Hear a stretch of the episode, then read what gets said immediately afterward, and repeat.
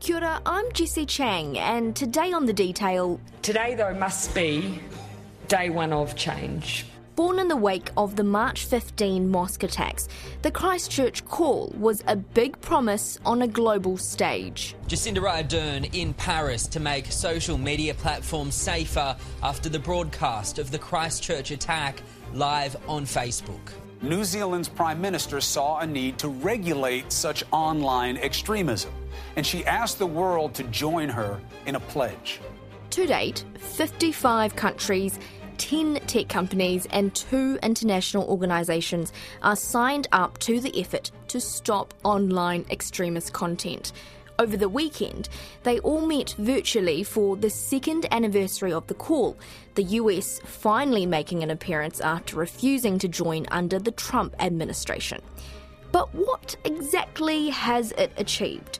Just last month, a community consultation document with governments, tech companies, and community groups, such as the Islamic Women's Council of New Zealand, found that 38% of them thought the effectiveness of the call was average. The Christchurch call, has it worked? No, it hasn't worked. Two years on, with participants meeting only by screen, it's been easy to block out observers. How do we know what it's achieving if journalists are kept out of the summit? There was no, you know, involvement from the media at all. We were kind of going in a bit blind. Jo Moir is Newsroom's political editor. She was in Paris when the Christchurch call was launched and describes the atmosphere at the time as really hopeful, I think. Obviously, uh, having Jacinda Ardern and the French President Macron on that sort of international stage together like that, like bit of a power couple really, and sort of them working together, coming together was was pretty significant and, and pretty huge. And you know there was a lot of optimism about what could be achieved given the fact that tech companies, so many um, heads of government, uh, you know various companies, civil societies, your NGOs and things coming together like that. You know, we'd never seen anything like that before. So it, it was quite impressive. You know, bear in mind as well that this was quite soon after March 15th that happened as well. So mm. the, I guess the sort of momentum and, you know, the, the emotion and everything that had come out of that whole experience, both for New Zealand and, you know, internationally as well, was, was quite significant and still, in, you know, really in full play at the time as well. So, yeah, there was a, a real sense of sort of hope and optimism about about what could be achieved through this. And because it looked like quite decisive action, right? Yeah, it did. You know, they sort of had this plan of how they would move to eliminate terrorism and, and, violent extremism content online. That was the goal that was set out. There was this sort of real drive to have as many people involved as they could. It ultimately commits us all to build a more humane internet which cannot be misused by terrorists for their hateful purposes. And working together under the banner of the Christchurch Call, I genuinely believe we can and will make real progress. What does signing up to the call actually mean? No, I mean, I guess I would probably describe it as being more about collaboration, really.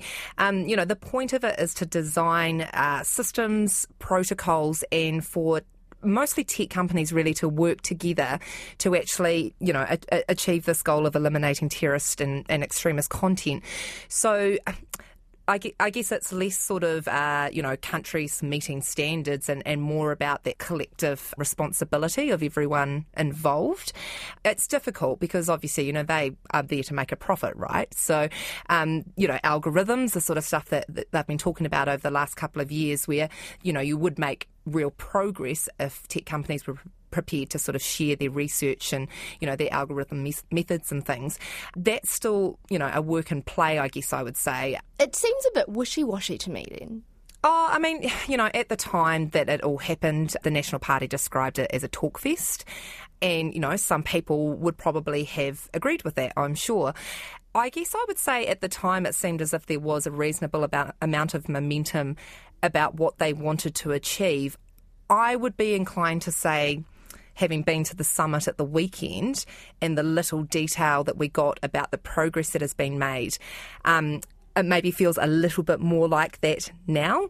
But I don't think that that takes away from the fact that there has been a certain amount of things that have been achieved. You know, we have these response protocols in place now that mean that, you know, governments and tech companies kick into action when an event takes place. Those response protocols have been kicked in twice since March 15th. The first time was in 2019 after a shooting in Germany. Police in the city of Halle say two people have been killed in a shooting. This was live stream on a platform where that platform owner, Amazon, joined the Christchurch call in New York. So the incident protocol that we've developed has kicked in. The second was a shooting in Arizona in the US last year. Armando Hernandez now facing charges as police say he shot three people at Westgate Entertainment District. Before and during the shooting, Hernandez posted disturbing videos to social media that have now been confirmed by police. We obviously also have the, the Global Internet Forum. Now, that was already set up as a group, but it was sort of tech companies that were running it, and it was more focused on sort of Islamic terrorist type behaviour.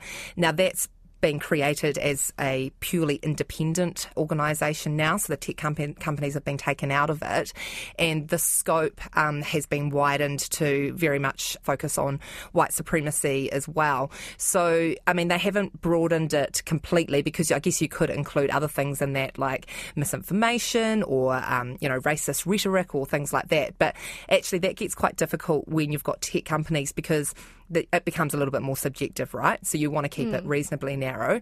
But the point is, is that we didn't have sort of an independent body that was making decisions when things happened online as to whether it was right or not. And the fact that white supremacy stuff is now included in that is quite significant. And you've got this independent group, and basically they sort of make the calls about uh, when response protocols will kick in.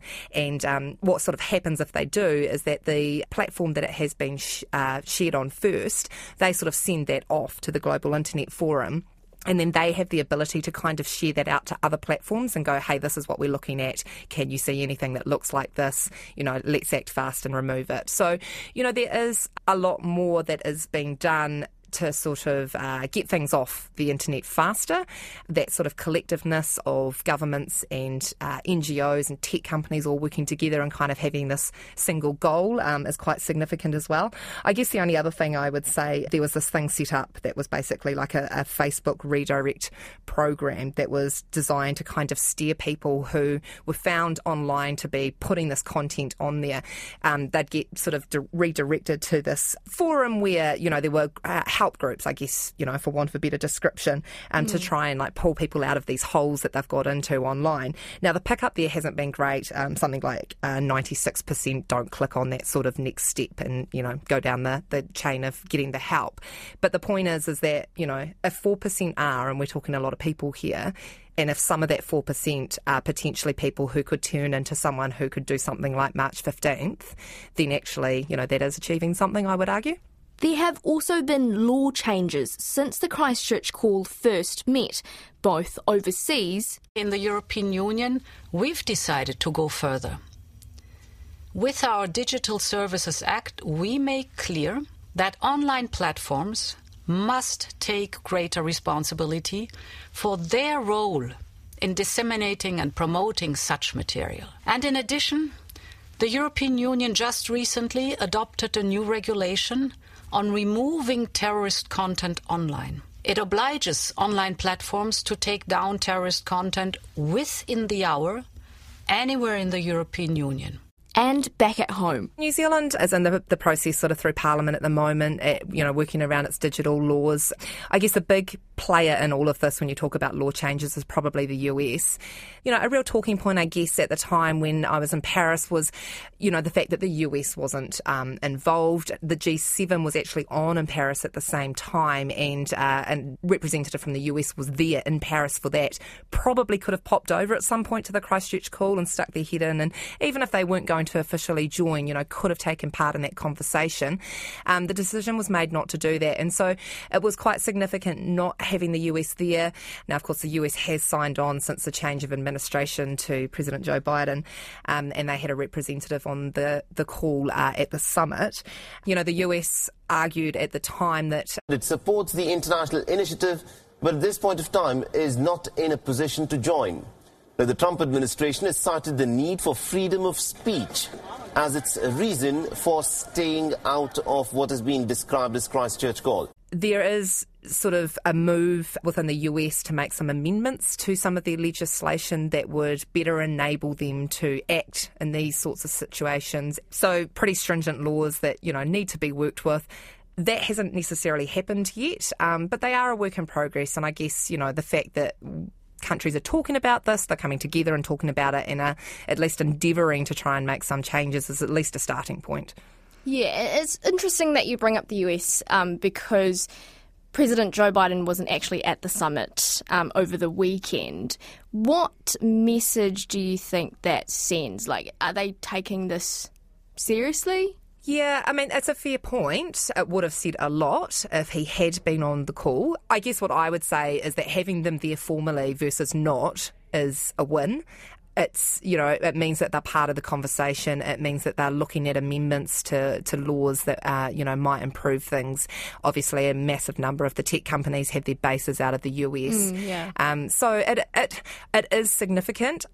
Whether they will do as much or be prepared to do as much as perhaps other countries are, I think, is, a bit of a wait and see game. But yeah, I mean, having them there, uh, definitely, definitely an improvement on not. I guess you could argue that out of many of the countries that are signed on, the US have the most kind of momentum behind freedom of speech and making sure that they're not infringing on those rights. Do you think that will really damper the effect that they will be able to bring?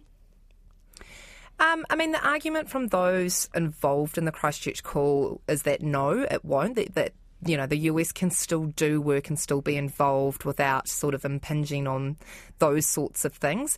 To be honest, there hasn't been a massive amount of detail about what that might look like. I guess one of the things that has stood out for me, having uh, the press conference with Jacinda Ardern at the weekend and having that sort of uh, briefing from um, those involved on a you know at a more sort of hands-on level from France and New Zealand um, the week before that, is kind of the lack of explanation or information that has come from those press conferences. I think it would be a whole lot easier to explain you know, what the success is or what the achievement is if things were a little bit more transparent. And to be honest, you know, going back to when um, the Christchurch Call came together in Paris, you know, we had a situation where we'd literally, you know, flown to the other side of the world to be there to, because it was, you know, significant and, you know, New Zealand media made a real effort to be there for that. Mm. And it was a situation where we basically all got locked out of the entire summit. We were told we'd be able to be in there for the opening remarks. Um, the media all got hustled out. Basically, we had to get the Prime Minister's office involved to say, you know, this is ridiculous. We've come all this way and we literally have no content, nothing to put to air, to put on, you know, the TV that night, nothing at all. And they had to have a real scrap with the French about, you know, giving us a recording of some of the opening remarks because despite the fact we'd been promised it, it never happened. Mm. Um, and that sort of set a bit of a tone, I guess, about the transparency factor when it came to the media. And it's been interesting that despite the fact that you know the uh, summit at the weekend was held in New Zealand and New Zealand media were able to be there with the prime minister and ask questions. We were limited to two questions. There was you know at least sort of ten of us um, at that press conference, and I mean t- two questions is fewer than what you'd get in a bilateral for, for the whole New Zealand media. Yeah, so they had a split. They basically gave a couple of questions to international media who were, you know, virtually online, zooming in, so it was all live streamed for them. And then they had two questions for uh, local media. And, you know, it's, you kind of just go, well, that's not really going to dig into anything much. And then when the answers are sort of, you know, a bit vague and you don't have the ability to sort of ask a supplementary to kind of dig into something that has perhaps been mentioned, mm. um, you know, the Prime Minister was supposedly there for a 30 minute press conference. That was the time frame that we were given. And it was all wrapped up with, um, you know, in 16 minutes, and, and that was it. And, mm. you know, you kind of just went, well, we could have spent the other 14 minutes actually, you know, digging into some questions. So, yeah, I, have been a little bit miffed by some of the transparency around it, um, I guess would, would be what I would say. Yeah, and, and I did look back at that press conference because the Ministry of Foreign Affairs and Trade did upload that, and it seemed like you had to submit your questions first Some of you have already submitted questions, so if I call on you, please unmute, uh, ask your question, and then mute again. For those of you in the room, uh, you are prepped to stand at the point so that. Yeah, that's right. So, you know, there was no ability to respond in sort of real time to what was being said. You know, the other problem was that we weren't part of the summit because that was closed off. So we hadn't actually been part of it in the same way that we weren't part of it um, at the time in Paris. The obvious question you want to ask is, well, what happened?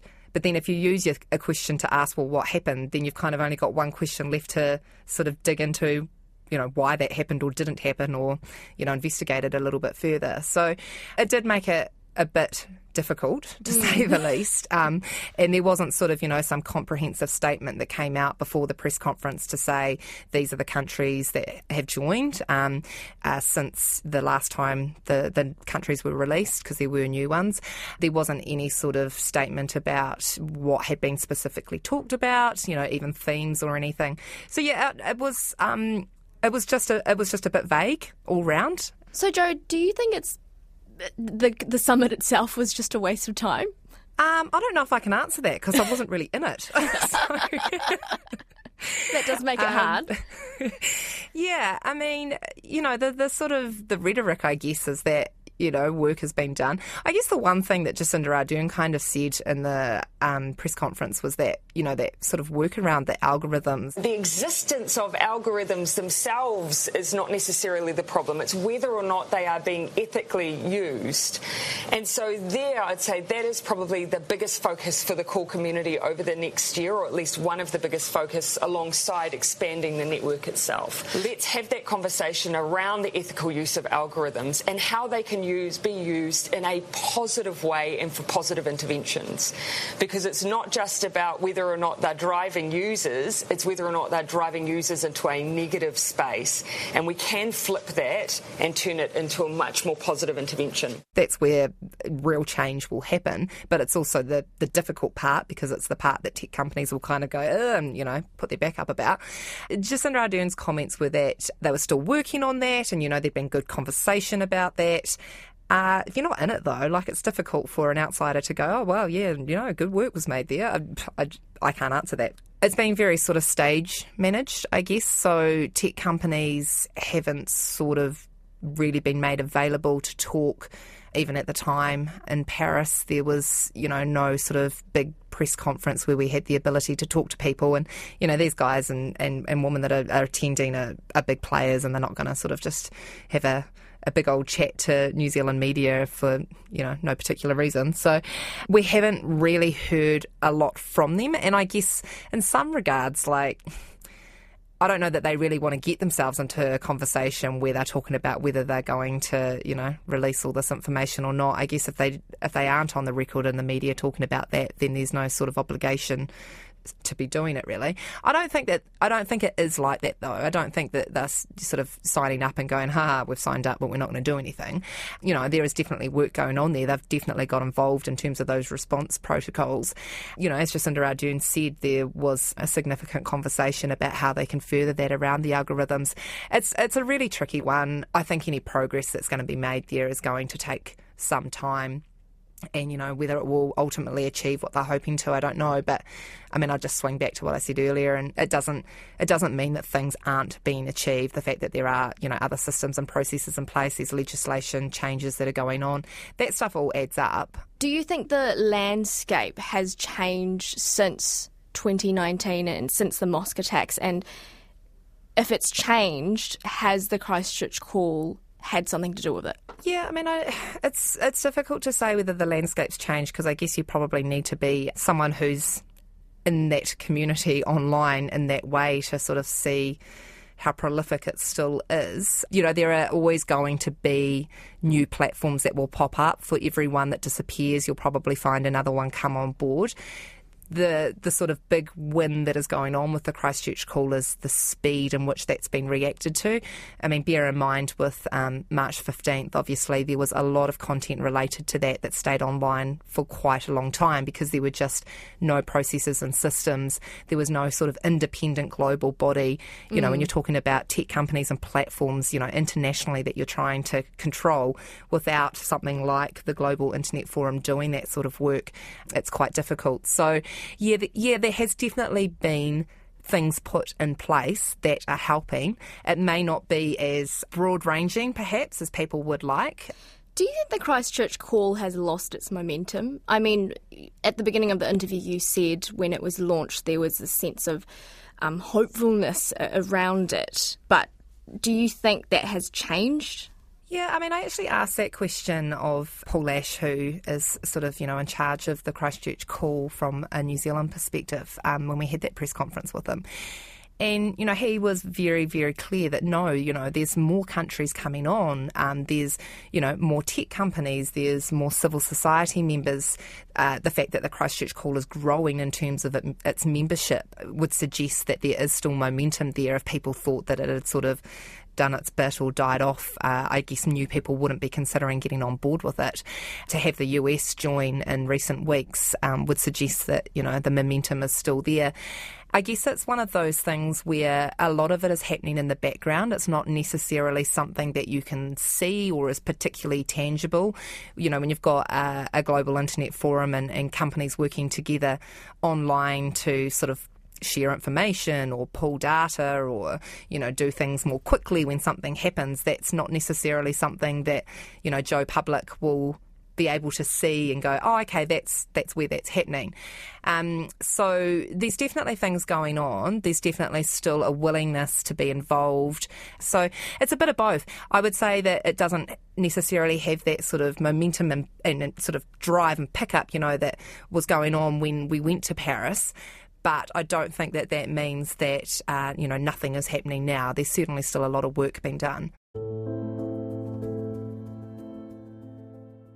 That's it for today. I'm Jessie Chang. The detail is brought to you by newsroom.co.nz and made possible by RNZ and NZ On Air.